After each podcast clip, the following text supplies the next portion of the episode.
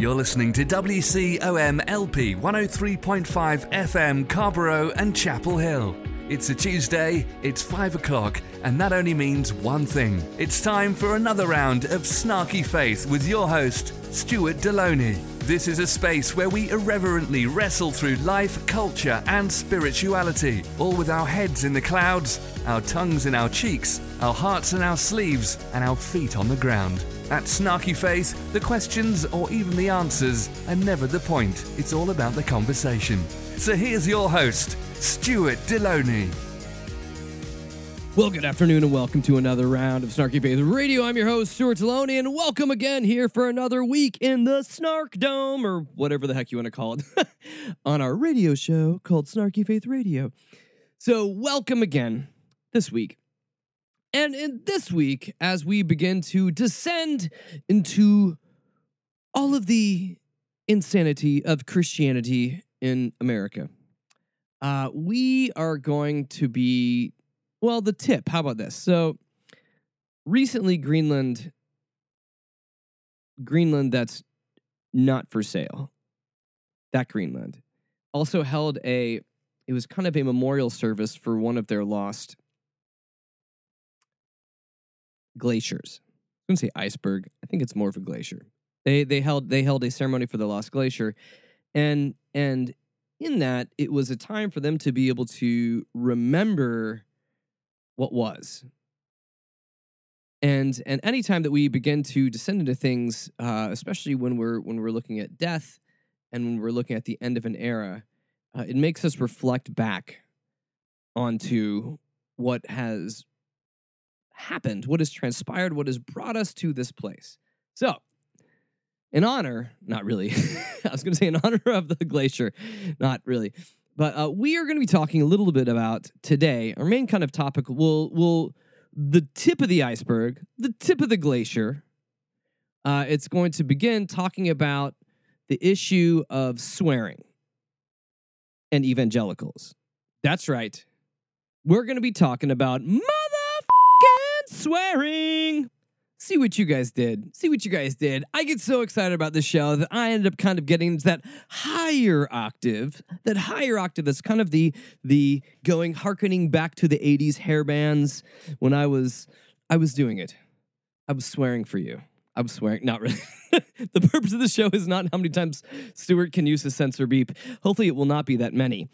Um, but we want to be able to talk about really the main idea is is justification. Evangelicals continue justification of trump. Meaning how do you keep putting up with mom's new boyfriend? That's right. Yeah yeah in the church we don't like it. We don't always like it but we got to justify mom's new boyfriend. And uh and yeah yeah supposedly the church's new boyfriend is Donald Trump, and we're not, you know, we're like the stepkids. We're not too sure about this guy. He's kind of weird. And not really kind of weird. He's really, really, really weird. And uh says a lot of weird stuff. Does a lot of weird stuff. Mm-hmm. Mm-hmm. That's right, American Christianity. Mama's got a new boyfriend. And his name is Donald Trump. He's not your daddy. He's not your daddy. But he's the guy who's just hanging out at the house. You know, it's kind of like the church and God are in like a separation period where they're really rethinking their roles. They're rethinking of, well, do we really love each other? Actually, it's more the church than it is God. So I think God's been fairly clear about his feelings about the church for several thousands of years. But I feel like the church nowadays, here, at least in America, they're kind of, you know, hmm, hmm, I wasted my good younger years on you, God. Now, now there's this new guy, and he kind of makes me feel young and excited. Mm hmm. Mm hmm. Sadly, mm, divorce may be in the future. So, that oh, sorry that analogy i th- think that analogy went a little a little far but you're getting the idea you're getting the idea we're going to be talking about how the evangelical evangelicals continue to justify that continue to justify all of it and how it's going so we may do a bit of heavy lifting today but before we get to that we've got we've got we've got to hop into the christian crazy of the week and here we go have mercy. The Lord is my shepherd. He know what I want. So first up in the Christian crazy, actually first up and second up in the Christian crazy this week, we have Mark Taylor. Now Mark Mark is a prophet. Mark's a prophet. So you know, when someone self-labels himself prophet, we know. We know this guy is of good solid quality. Mark's been featured on the show before cuz Mark is a loon. And and sadly, we're kind of at that point. Have you ever noticed this like generally within TV watching like there's like a summer slump and then like you know, we get back into the program schedule of all your favorite shows in the fall. Yeah, I kind of feel like we're doing that with a little bit of the Christian crazy. Some people have kind of taken taken the summer off a little bit with their crazy, but you know, they're going to be back. They're going to be back rocking it better than they've ever rocked it before. So, so in this time, again, I'm not trying to like aim low here. I'm just saying is we're just going to get a double, a double dose, a double portion of Mark Taylor. So we're going to start out first. We're going to start out first with Mark, who is a uh, Trump justifier, Trump apologist, Trump a something, sompa wumpa wumpa, something that he is. Yeah, Mark's a whole lot of a lot of things. But first, let's go ahead and listen to what Mark, how Mark feels like prophetically, like in the spirit, what his soul is telling him, what the Lord is telling him in the spirit about how God is using Trump right now. Because you know it's gonna be good. Mark doesn't disappoint. So, Mark, Mark, go ahead and give us your crazy crap. Here you God's separating the wheat from the chaff. Yes, And is. I get the emails every day. Mark, what do I do? My husband or my wife or my daughters won't talk to me. My sons won't talk to me. Uh, you know, it has split families apart literally over this whole Trump thing. Uh, I mean, I, I get them every day, guys. And there's something to do with the second that Donald Trump was put in office. So I actually want to give here a little bit of points for Mark for noticing a trend. For actually noticing that something that was happening in the world around him. Like kind of like, you know, equating to object permanence. He saw something moved and something happened. Oh my goodness, Mark, you're learning, buddy. You're learning. So Mark we're hoping to eventually inch him, inch him just a little further towards actually logic and reasoning, but that's too much at this stage right now. It's kind of like infant brain syndrome here. And so Mark is saying, I'm noticing, I'm noticing a lot of people writing me that somehow my family members are calling me a bunch of a-holes because I continue to support Trump and continue to speak in weird and bigoted and misogynistic, misogynistic ways. So there's a trend, but what does that mean? What does it mean, Mark? What does it mean? What does it mean, Mark? What does it mean? Go ahead and tell us, buddy, because he's not quite there. He's not figuring it out. Like you, you just want to like, push it towards him and be like, "Here it is, buddy. Here it is. Just see it." But not Mark. It's not ready yet. Mark's not ready. It activated something in the spirit. Um, we crossed a timeline prophetically in the spirit that this is what's going to separate the wheat from the chaff right now. You're going to see this this judgment so far. And I'm not saying they can't be saved. Don't get me wrong, but there's this judgment, if you will, of a, of exposing people as their true character and who they are. Um, you know, it's almost like uh, um, people attack me all the time. Oh, you get one thing wrong, you're a false prophet.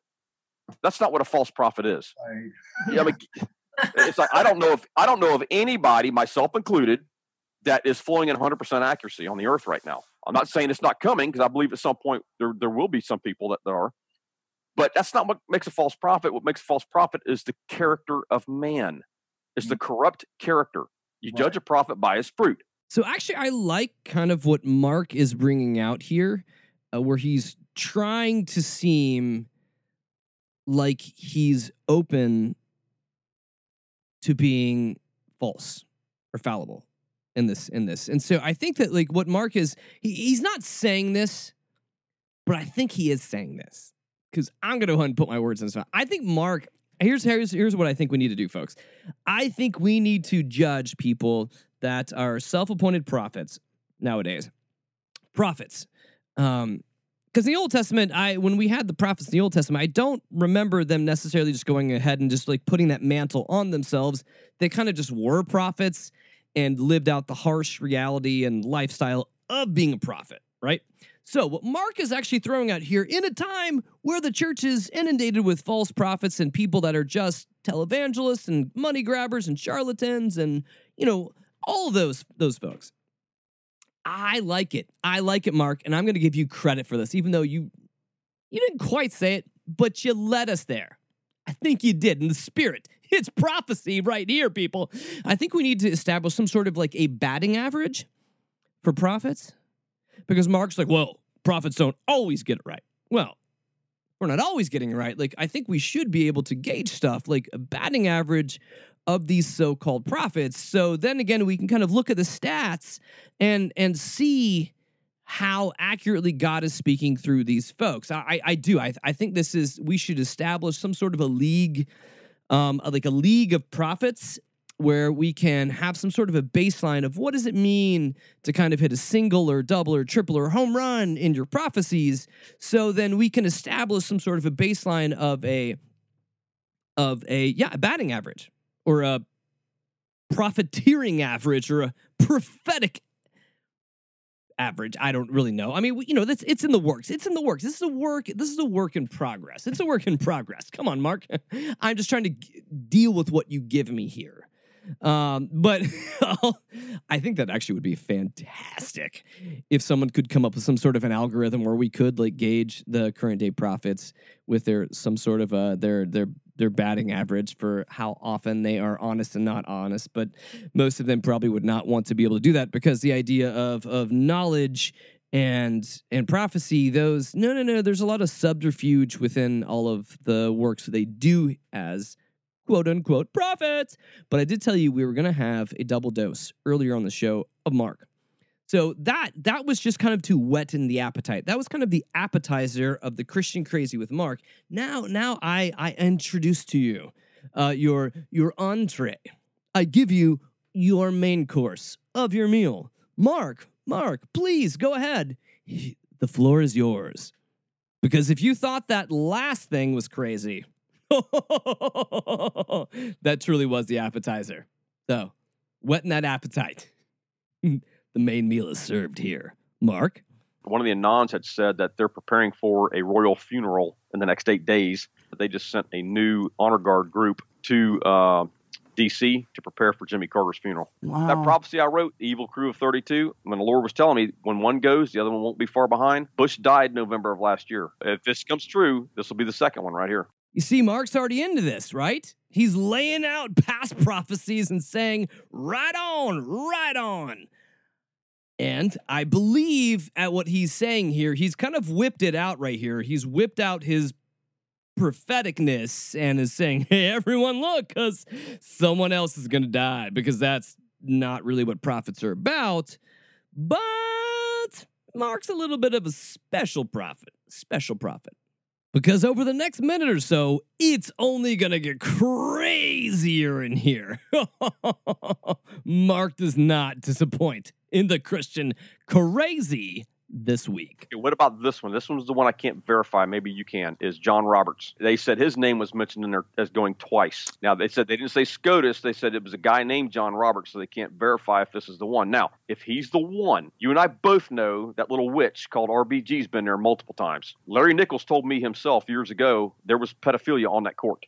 But if John Roberts has been there, that means RBG's been there. Which, if that's the case, then that might be the scandal God's been talking about. That three would be taken down in a scandal. Who's the third one?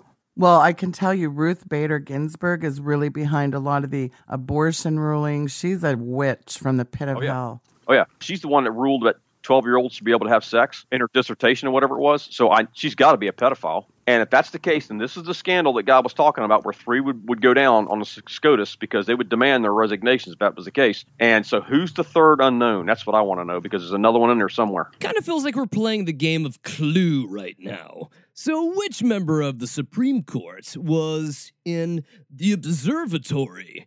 And which was the use the pedophile weapon with the wrench? I don't even what? What? You know, you know, you know, you know, these prophecies, they kind of all like they kind of all range with only like certain sins.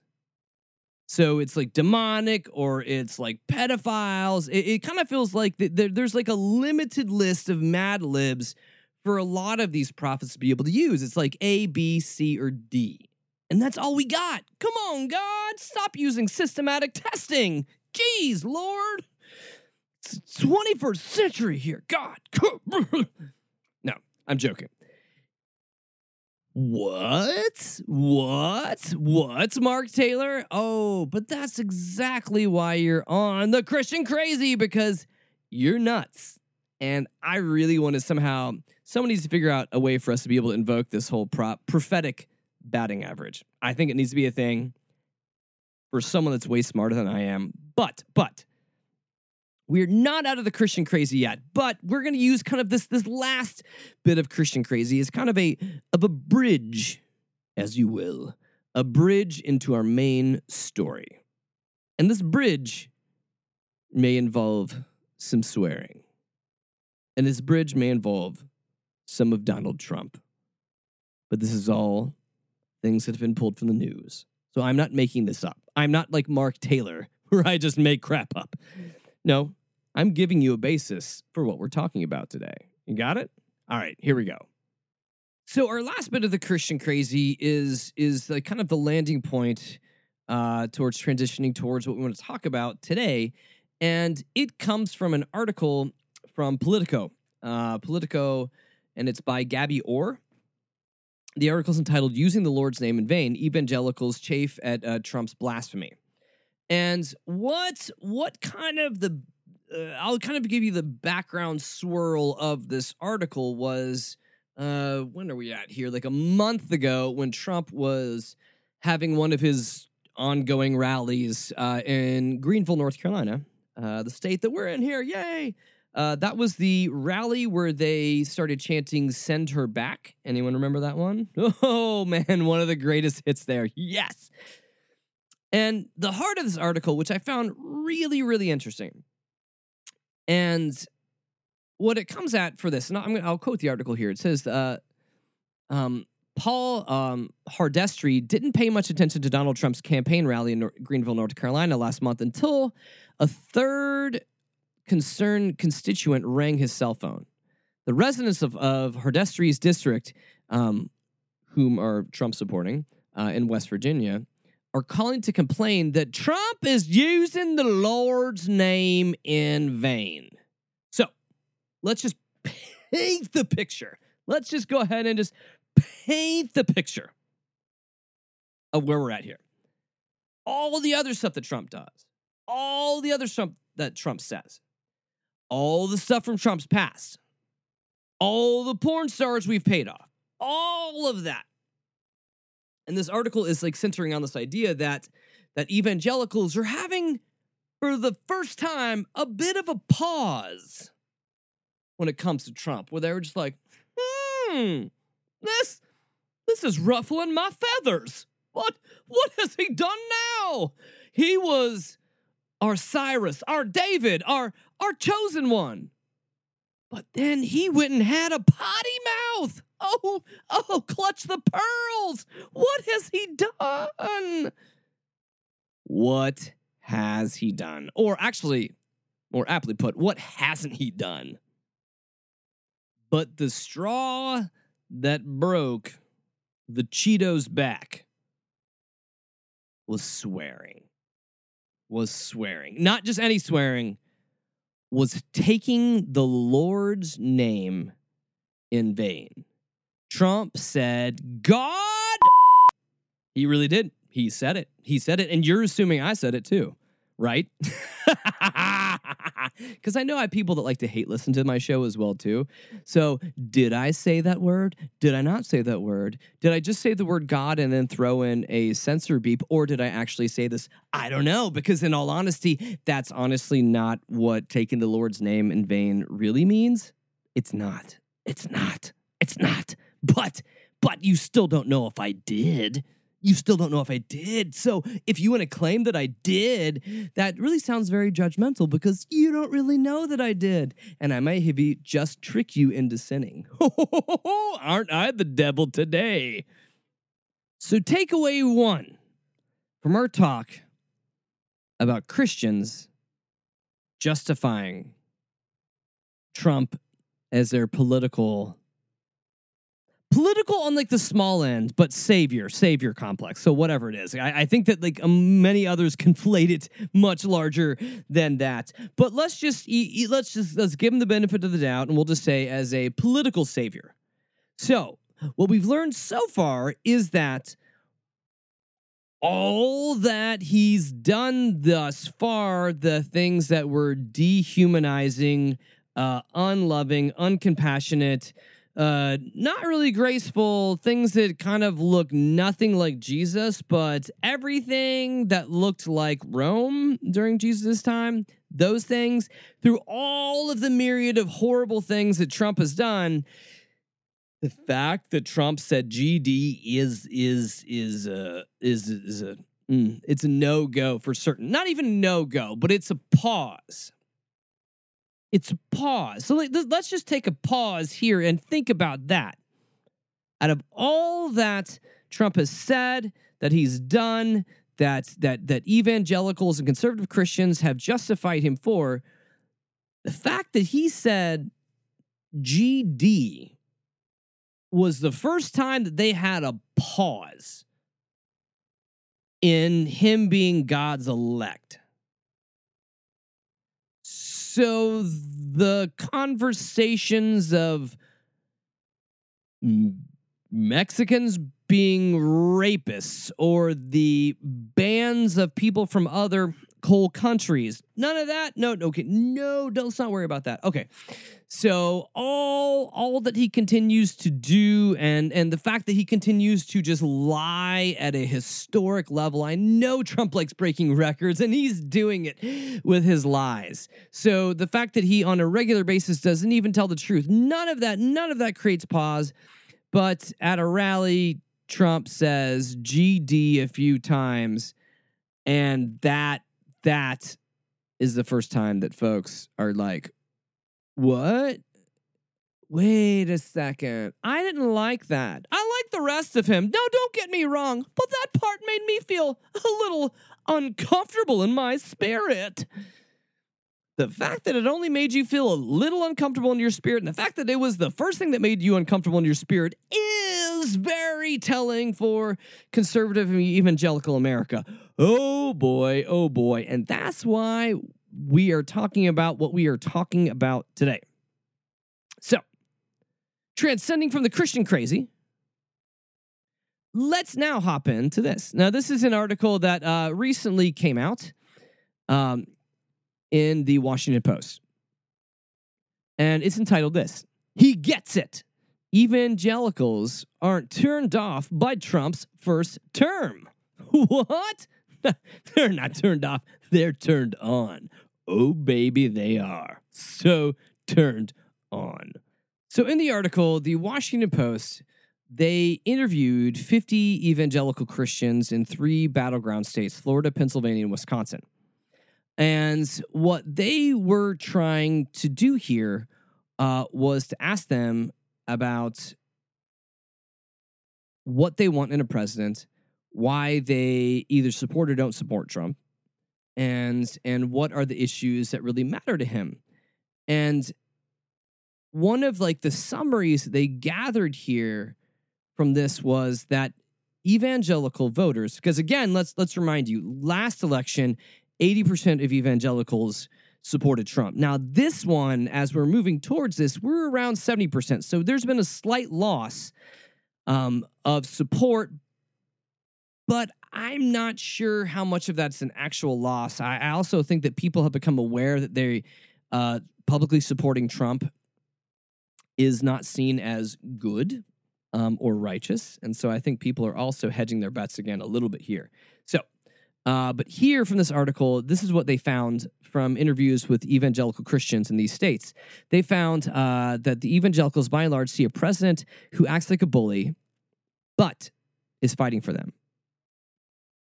And they quote, uh, see here from the article, they a president who sees America like they do, a menacing place where white Christians feel mocked and threatened for their beliefs, a president who is against abortion and gay rights, and who has the economy humming to a boot. And as some of them said throughout this article, that you take the good with the bad. You take the good with the bad. So you take the wins and you also suck up the losses. So let's just summarize very quickly. So the issues that these evangelicals were saying that matter to them that they feel like the president is is worth following after was the fact that he is against uh, LGBTQ rights, especially when it comes to marriage. So they have issue with that, and they are willing to put up with however horrible this president is. For that, they are uh, willing to put up with however ungodly this president is over what they perceive to be abortion rights. And on top of it, they want to add to the mix hey, as long as the economy's humming and I'm doing well in my pocketbook, sweet. Because God cares about your pocketbook. Said nowhere in scripture ever. But I digress. So, in my most honest, and I'm not necessarily trying to be disgusting with using this kind of, uh, well, I'll go and say it. So, it really just feels like evangelicals from from the election to where we're at right now, they have just become fine with sloppy seconds, meaning that that they are fine as long as they kind of get the scraps from the table and whatever else is going on, it makes them still feel like they matter. Again, this is still a white privilege thing that's kind of roaring on here. But yeah, but yeah. And most of what we wanted to be talking about here this hour um, is hopping through what are those justifications? How do conservative Christians continue to support Trump in an overwhelmingly well, in an overwhelming manner. After all we've seen of him, after all we've seen of his insane tweets, uh, the fact that he rambles like an incoherent person that is drunk and has dementia at the same time, after we've seen all of his narcissi- or his narcissism just on display to the country, well, as long as there's money, the economy's good because God cares about the economy. As long as uh, we got abortion rights and gay people are feeling a little bit threatened. We're good here. We're good here in America. I'll take I'll take all the bad with the good as long as those things continue to roar forward. Amen. Amen, brother. Amen, brother and sister. Oh gosh. Because anytime the church becomes about or the follow let me take that back. Anytime the followers of Christ become about their preference and the world somehow bowing to them and their privilege. Christianity is in a very, very scary and sad, sad spot. So whip out the hankies because that's where we're at. And as we continue this conversation, I do I do want to mention that uh, with all these articles I'm compiling, I was not specifically looking for this, but uh, through the ones that we have kind of talked about for, um, have all like been in the realm of why do evangelicals still support Trump?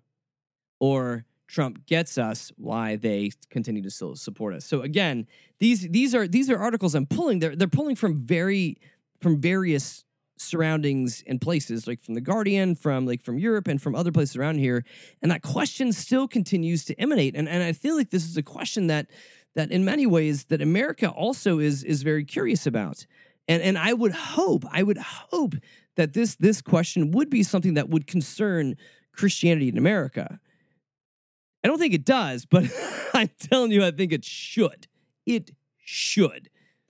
Because we've got articles here from the religious uh, religion news service. We have the uh, an article here from the Atlantic, and I have an article here from the Guardian and also another one from the Atlantic, where there's these similar questions that continue to spur up because because people are wondering how how how you've preached Jesus, you've preached morality for all these years, especially for those on the liberal side. They have felt that conservatives have pushed morality, morality, morality down their throats. They've been judged by morality, morality, morality. And now the new Messiah has no morality. What's the deal? What's the deal with this evangelicals? Which is the question that everyone's asking that I'm asking this hour too. So as we're unpacking this, uh, Religion News Service did uh, has this very fascinating um, study that they had done here, and it was about the the demographics of evangelical population by a whole. And as they break this down, um, we have 24.9% come from a rural area, 19.2% from a town, uh, 14% from the suburbs, and only 9.8% in the city. And a lot of what they're focusing on here is the the feeling of a swing votes within the evangelicals comes and can be blamed so heartily on the suburbs. Again, the suburbs being the place that Whereas I feel like when we were talking about what matters to people most, probably from the town and the rural aspect of it, would probably be LGBTQ rights uh, mattering to them in the negative, and abortion rights mattering to them in the negative. And as we begin to move towards the city, we hit the suburbs and and uh, the urban areas. And I would say this from from just my reading and just from me knowing the way people work, it really feels like the economics will matter more there. So the economy matters more to certain areas, whereas some of the ideological areas of, of Trump support will matter in the other ones as well, too. So that's very important for us to be able to kind of hold on to as we're as we're really identifying and looking into what the hell's going on here. And from Religion News Service is, at least from my opinion, they're more moderate towards slightly conservative leaning. They're they're their uh, summaries that they would have here is this. Uh, they say the data is clear. White evangelicals are overwhelmingly Republican, and they strongly support Donald Trump and his policies. And it's becoming nearly impossible to be white and evangelical and anything other than a Republican. And they also say that evangelical leaders, uh, thought leaders, are in a tough spot, and they have to continue to make their religious traditions look radically and politically diverse. And some urban churches look like that, but by and large, by and large, they're having a problem because to follow the way of Trump and to follow the support of Trump also means that you are further and further divorcing yourself from reality. You hear that, folks? To continue to follow the words of Trump. Because this is this is a weird thing. I we we know that hating the LGBTQ is is is something that arouses them. And we know that being anti abortion arouses them. And we also know that money, money, money, money, money, money arouses them. But, but, when you are investing in that kind of an ideology, you're also, you know, it's kind of like the, uh, if like that, that old phrase, like if you lay with dogs, you get fleas it's not as simple. And I'm not going to give evangelicals the pass, especially white evangelicals that say, oh, I'm only Trump. I only follow Trump because of these policies.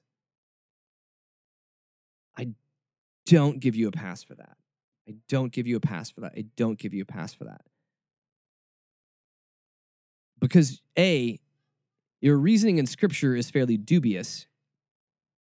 And B, everything else and how it gels with scripture.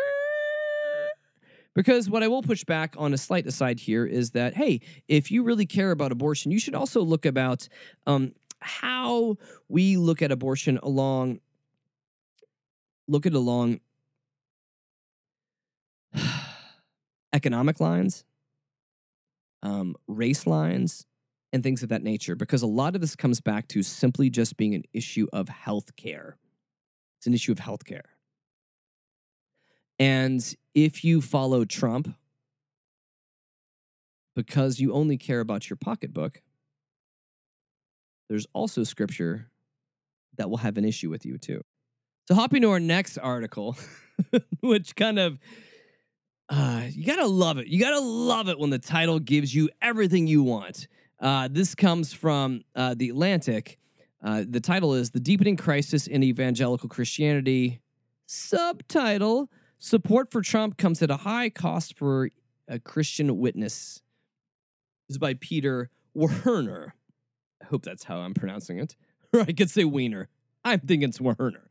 So, what Peter did here in this article, much like what he had in in in his subtitle, um, is beginning to talk about how much. And see, I think I believe that Christianity has not counted the cost. They've not counted the cultural cost for supporting Trump. Now, I feel like evangelical and conservative Christianity has tried to look to what matters to them most at that moment in a very selfish manner. And they have not counted the cost for going all in, part and parcel with this just bag of flesh and immorality that we call President Trump. They have learned to live in a way where they ignore all the obvious signs that there is trouble here. They ignore all of the immorality. They ignore it all and they make excuses about it. But that, in the long run, is incredibly problematic for the Christian church in America. So we know the bad but I want to quote from the article about the good because I do want to be able to paint where there are good, where there's hope, where there's in this. And they say this in the article Evangelical Christians need another model for cultural and political engagement. And one of the best I'm aware of has been articulated by the artist um, Makoto Fujimura, who speaks about cultural care instead of cultural war. So I, I think this is important. Cultural care instead of cultural war. According to Fujimura, culture care is an act of generosity towards our neighbors and culture. Culture care is to see our world not as a battle zone in which we're all vying for limited resources, but to see the world of abundant possibilities and promise. The article continues saying, what Fujimura is talking about is a set of sensibilities and dispositions that are fundamentally different, that are fundamentally different from what we see embodied in many white evangelical leaders who frequently speak out on culture and politics.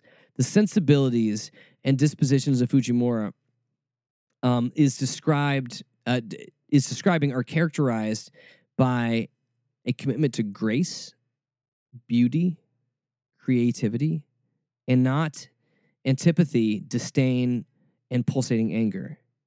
And that's the difference between an open hand and a mailed fist. And we've talked actually about that before. I've heard people preach about this before, and we've talked about this on the show the difference between having a closed hand and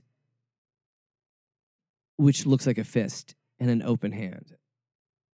And the article continues saying this building on his time, uh, building on the theme, Mark Labberton, uh, a colleague of Fujimura's and the president of Fuller Theological Seminaries, my alma maters, uh, largest multi denominational seminary in the world, has spoken about a distinctive way for Christians to conceive their calling from seeing themselves as living in a promised land and demanding it back to living into a faithful and exilic life.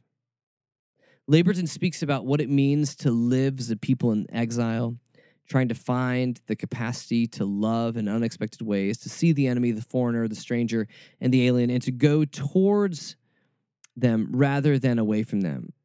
And asked that a life of faithfulness looks like what it looks like compared to a life that others in the world fear. And, and I feel like we're at a place in Christianity when we need to do that. Jesus Jesus was hallmarked by his desire to move towards those that did not have power, those that were forgotten by the empire. Jesus lived like an exile in his own culture. And in many ways he was an exile. I mean, he was he was he was a Jew that was living in the shadow of Rome, a major power, but also at the same time, he was a Jew and there were many others that were culturally below him. There were Sadducees, there, there, were, there were prostitutes, there were those that were uh, that were sick and that were cast away. And Jesus moved into those places where culture said no. When culture said no, we want to leave those in leprosy behind, Jesus said, I want to go there. When Jesus said, No, these women, they're prostitutes, that we don't care about them, Jesus says, I will go there. These, these Samaritans that, that, were, that were seen to be unclean in the, in the Jewish eyes at the time, Jesus said, I will go there. Those that were, that were infested by demons, Jesus said, No, I will go there. And, and as we started off our hour talking about fake voices of, pro- of prophecy, those those that are out that I was snarkily saying that we uh, want to have, or I want to have personally, not we, me personally. I would love to be able to see people's batting average. As much as I, I follow baseball, I wish there were prophets that have a batting average that we could see what they're really about. And are the words they are speaking actually God's words? Or the words that are fueled by personal ambition, politics, and greed. And in my fear, my fear, because one of these things I, I, I was noticing too, as I as I kind of run through the stories of of politics and finding things to talk about here on the show, there I saw this other trend that was talking about Christian influencers being bad things, meaning that the as we've talked about on the show, the preachers and sneakers, the the uh, the wealthy pastors that are hip and cool. Uh, many people are having issues with those people being the new mouthpiece of Christianity. Now, part of the problem with the fact is is that Christianity is wrestling for who's our mouthpiece. That should be me. I want to be the mouthpiece. I want. I want. I want. So you end up having those that are the uh, influencers and those that are the haters, wishing they were the influencers. But we're not talking about that. We're talking we're not talking about that. Those are kind of like petty Kardashian struggles within the faith. Which at any point, which at any point I will put out, there have probably been Kardashian struggles within the faith. There have been those, the prima donnas that care about stuff, but then there's always been those, those that really honestly care about like the the ways and the truth and the teachings of Jesus that that that say that my heart breaks for those that are under the foot of the empire. My heart breaks for those that are terrified when ICE is doing raids upon families. That my heart, my my heart that is like Christ breaks when people in the LGBTQ community feel like they have no place to go, where they feel like the God does not love them because of who they are. And and in this and in all of this, I continue to come back to the point where I am very moved and I am very grieved in the way that evangelicals over the past 50 years, if not more, have made the church into a, a space that is not safe. Because at its core, the church is a safe place. It is a hospital for sinners. It is a place for those that do not even believe in themselves anymore to go to where they can believe that God believes in them is a place where grace should abound. Compassion should always be on the menu. But it's not in the times that we live in. And for me, that grieves me greatly. I I, I get lots of emails uh, from the show and on one on one land, I, I just I want to be as snarky as possible to say uh, a shout out to Mother Superior. Total inside joke there. You know who you are. You know what I'm saying. But secondly, um, I, ha- I I recently also had another another letter for someone that said, finally, someone else that gets it, someone else that can help me see that I am not crazy when I am seeing that the church has become insane. And this person spoke very deeply and passionately in this letter about how they have been told they are the problem because they don't fall in line. They are the problem because the pastors are the people that interpret scripture. Oof, dangerous place if you hear that. If you ever heard that one, that's a red effing flag. And this person just came back from all of this, from all the stuff they've been through. They ended up asking me the question of how do we fix it all? How do we fix it all? My honest answer is I'm not quite sure. But where I stand, where I'm at right now, as a person that has been through it, as a person that's been a pastor that has been in systems, um, as a person, again, another uh, someone was writing me today and said uh, recently that, uh, well, I'm not from the same theological camp as you. I'm from a, a Foursquare camp, and I was like, dude, I have worked for Southern Baptist churches. I've worked for Foursquare or Pentecostal churches.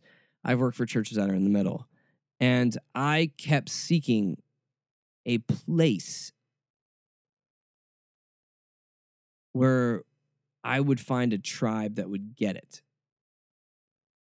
But I am a person, and for those that know me, for those that don't know me here, just know my voice online. Feel free to uh, feel free to distrust what I'm saying here, and I'm telling you this because you probably should, uh, because you don't know me personally. Because I, I do, I do, I want part of what our, we do on the show to help Christians become more discerning about the voices, the mouthpiece, or the prophets they follow after. But I will tell you this from my own true story, and you can uh, look from past from past shows that have been going on for many years, and hopefully begin to see where where my heart is at. But I, I was on, I was on a place where I was always looking to find my tribe. I was looking to find my place where the God that I knew from my own experiences made sense, where judgment did not reign, where one upsmanship did not reign, where it wasn't about a popularity contest, where it wasn't about money and power or politics.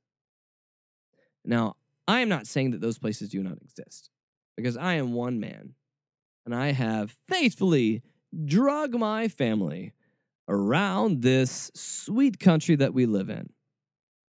I have worked in churches on both coasts and a little bit in the middle. I have spoken at churches all throughout the United States. And one thing that I come back to is this the sad fact is is that the church seeks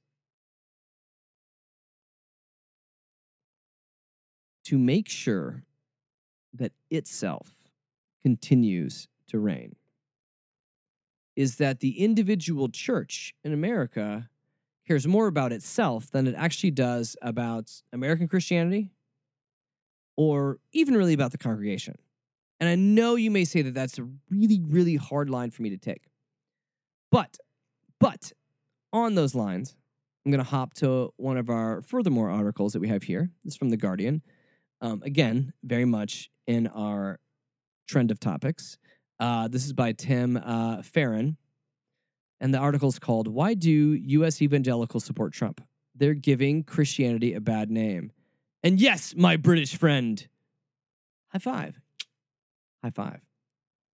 Um, in this article, he reminds us that evangelical Christians voted for Donald Trump over Hillary Clinton 81% to 16% and that evangelical Christian vote is something that politicians continue to uh, lean towards, uh, pivot towards, or grovel towards, depending upon what you're going to say. And in this article, he goes through a lot of the stuff that we've kind of talked about here on the show where he pokes holes in a lot of the fallacies where we begin to see that evangelicals have had to do a lot of mental gym mental and spiritual and theological gymnastics to be able to make Trump fit. So Trump does not fit. So it creates fits in them to be able to somehow make it all seem kosher. Did not really mean to use that term here, but it kind of applies. And he begins talking about this, and we've talked about this dumb, dumb, dumb theological reading where they compare Trump to being Cyrus, who was a first, he was one of the first emperors in Persia and a pagan that was used by God to bring about his purposes in the Old Testament. So, if you hear anyone bring about uh, just just just go ahead and like lay the terms Trump and Cyrus next to each other. Seriously, just put your fingers in your ears and scream and re run away. Run away. Because this has become one of the talking points of justification that evangelicals have tried to use for Trump. Oh, oh, oh, God can even use the pagan. God can even use the pagan. But, but, but, but, but, we've also heard this that I've heard this used again and again. Oh, if we look at David, if we look at the archetype of David, who is a man after God's heart, but David also sinned. David had multiple wives. David even had Bathsheba's husband killed so he could have her. But God loved David. Trump, David. Yeah, no. And again, when I hear people say this, I just want to be like, seriously, American Christians, your ignorance is showing. Zip it up your ignorance is showing. I think that is actually a huge part of what we're talking about here. Is the fact, is the fact that American Christianity, much like what they, the groundwork that Christianity has laid out within evangelicals, because we've talked about this in the past shows, is that evangelicals do not value education. They value listening to what you hear at church in following it at all costs. But education, bad, bad, bad, bad. Education leads to kids leaving the church. No, no, no, no. Oh, oh my God. Like, just think about this logically. Evangelicals, think about this. God, the God that created the universe, the God that created the universe and put everything in motion and made it with such intricacy that is beautiful and vast, and complicated and mysterious. That God that God hates science. That God hates education. No. No. It's insane. It is absolutely insane for Christians to stand at a place where we are in history right now and say that education and science and the things that we can see with our eyes and understand with our brains, because again, we're supposed to be people that are made in God's image, made in the likeness of God. Male and female, He made us both. We are all made in the likeness of God. So, God made us with brains, with consciousness, and the ability and intellect to be able to understand the universe that God created. I think actually God loves the fact that we understand His universe and we are. Uh, interested in it and we want to study it because why isn't in a certain sense god i mean science a study of god Science a study of what God has laid out before us. And Christians have learned to shun that. They've learned to shun information. They've learned to put their fingers in their ears and say, la, la, la, la, la, la, la, la, la, la, la, la. None of this exists. If that is the God that you are following, your God is very stupid and unintelligent. Or if you want to follow a God, the God of creation, the God that created the vastness of the cosmos, that put everything into motion. And we look out at the vastness of our universe and we are in awe of it. We are also being in awe of God. And we want to study this. We want to study black holes and supernovas. We want to study other galaxies and other universe. All this stuff in here, when we see this, it reminds us of God.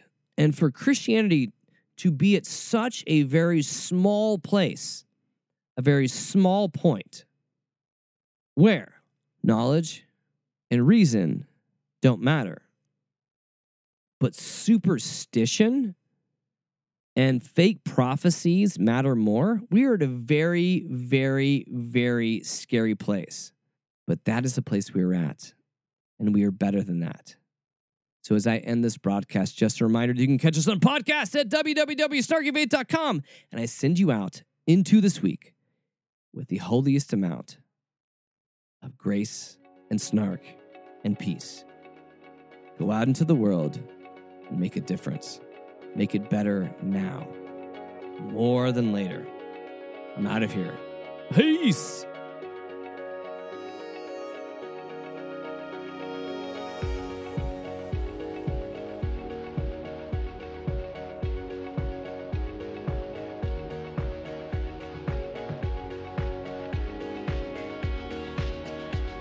WCOM is listener supported community radio, and Snarky Faith is only possible through our sponsors. Lumen, a spiritual community of seekers, sojourners, question askers, doubters, and skeptics, is a collective of fellow travelers that embrace the truth that all of life is sacred, hope is real, and tomorrow can be a better day than today. All are welcome. You can find more information at www.lumencommunities.com.